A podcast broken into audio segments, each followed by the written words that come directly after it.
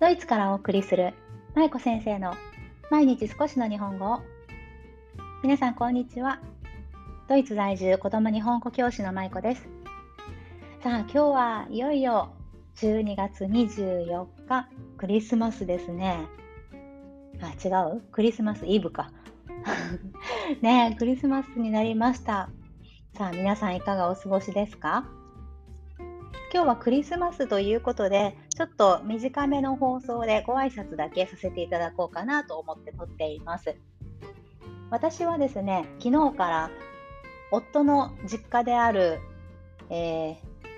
どこって言ったらいいのかな？フランクフルト、私が住んでいるフランクフルトから車で5時間くらいのところにある小さな田舎町なんですけど、そちらの方に来ています。夫の義理の、夫の義理のじゃない、義理の実家の方にね、来ています。皆さんも、ご実家の方に帰られたりとか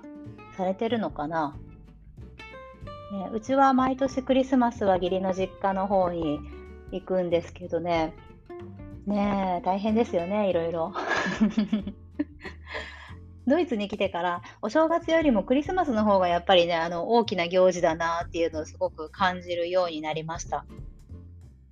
日本でいるとやっぱりクリスマスよりもね全然お正月の方が大事だっていうようなこう雰囲気がありますけどやっぱところところ変わればというかドイツってまあ、クリスマスの方がもちろん大切なので皆さんクリスマス前はすごくこうそわそわと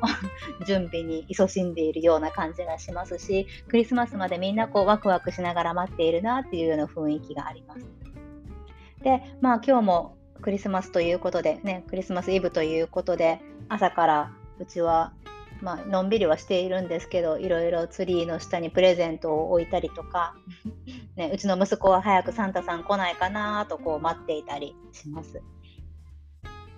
ね、クリスマスすごく楽しいんですけどお正月もねそれはそれですごく大切な行事でやっぱりドイツに移住してからもお正月は忘れずにお祝いしたいなと思うんですけどなんかねこう雰囲気に飲まれてしまうようなところがあってもうクリスマスの方が大事なんだみたいなところがありますね。ね、皆さんお正月もクリスマスもどういうふうに過ごされていますか、ね、あっという間に2021年が終わりそうですが、また来年もバタバタしながらいい年になっていくといいなと思っています。はい、そんなわけで今日はほっこり会ということなので、まあ、簡単にメリークリスマスということで短いご挨拶とさせていただきます。多分ほっこり会というか24日に私の音声配信を聞いてくださっている方も 少ないかなと思うので、ね、これを聞いてくださっている皆様が本当に健康で、そして素敵なクリスマスを迎えられますようにお祈りしています。皆さんもどうぞ良いクリスマスをお過ごしください。ではまた来週お会いしましょう。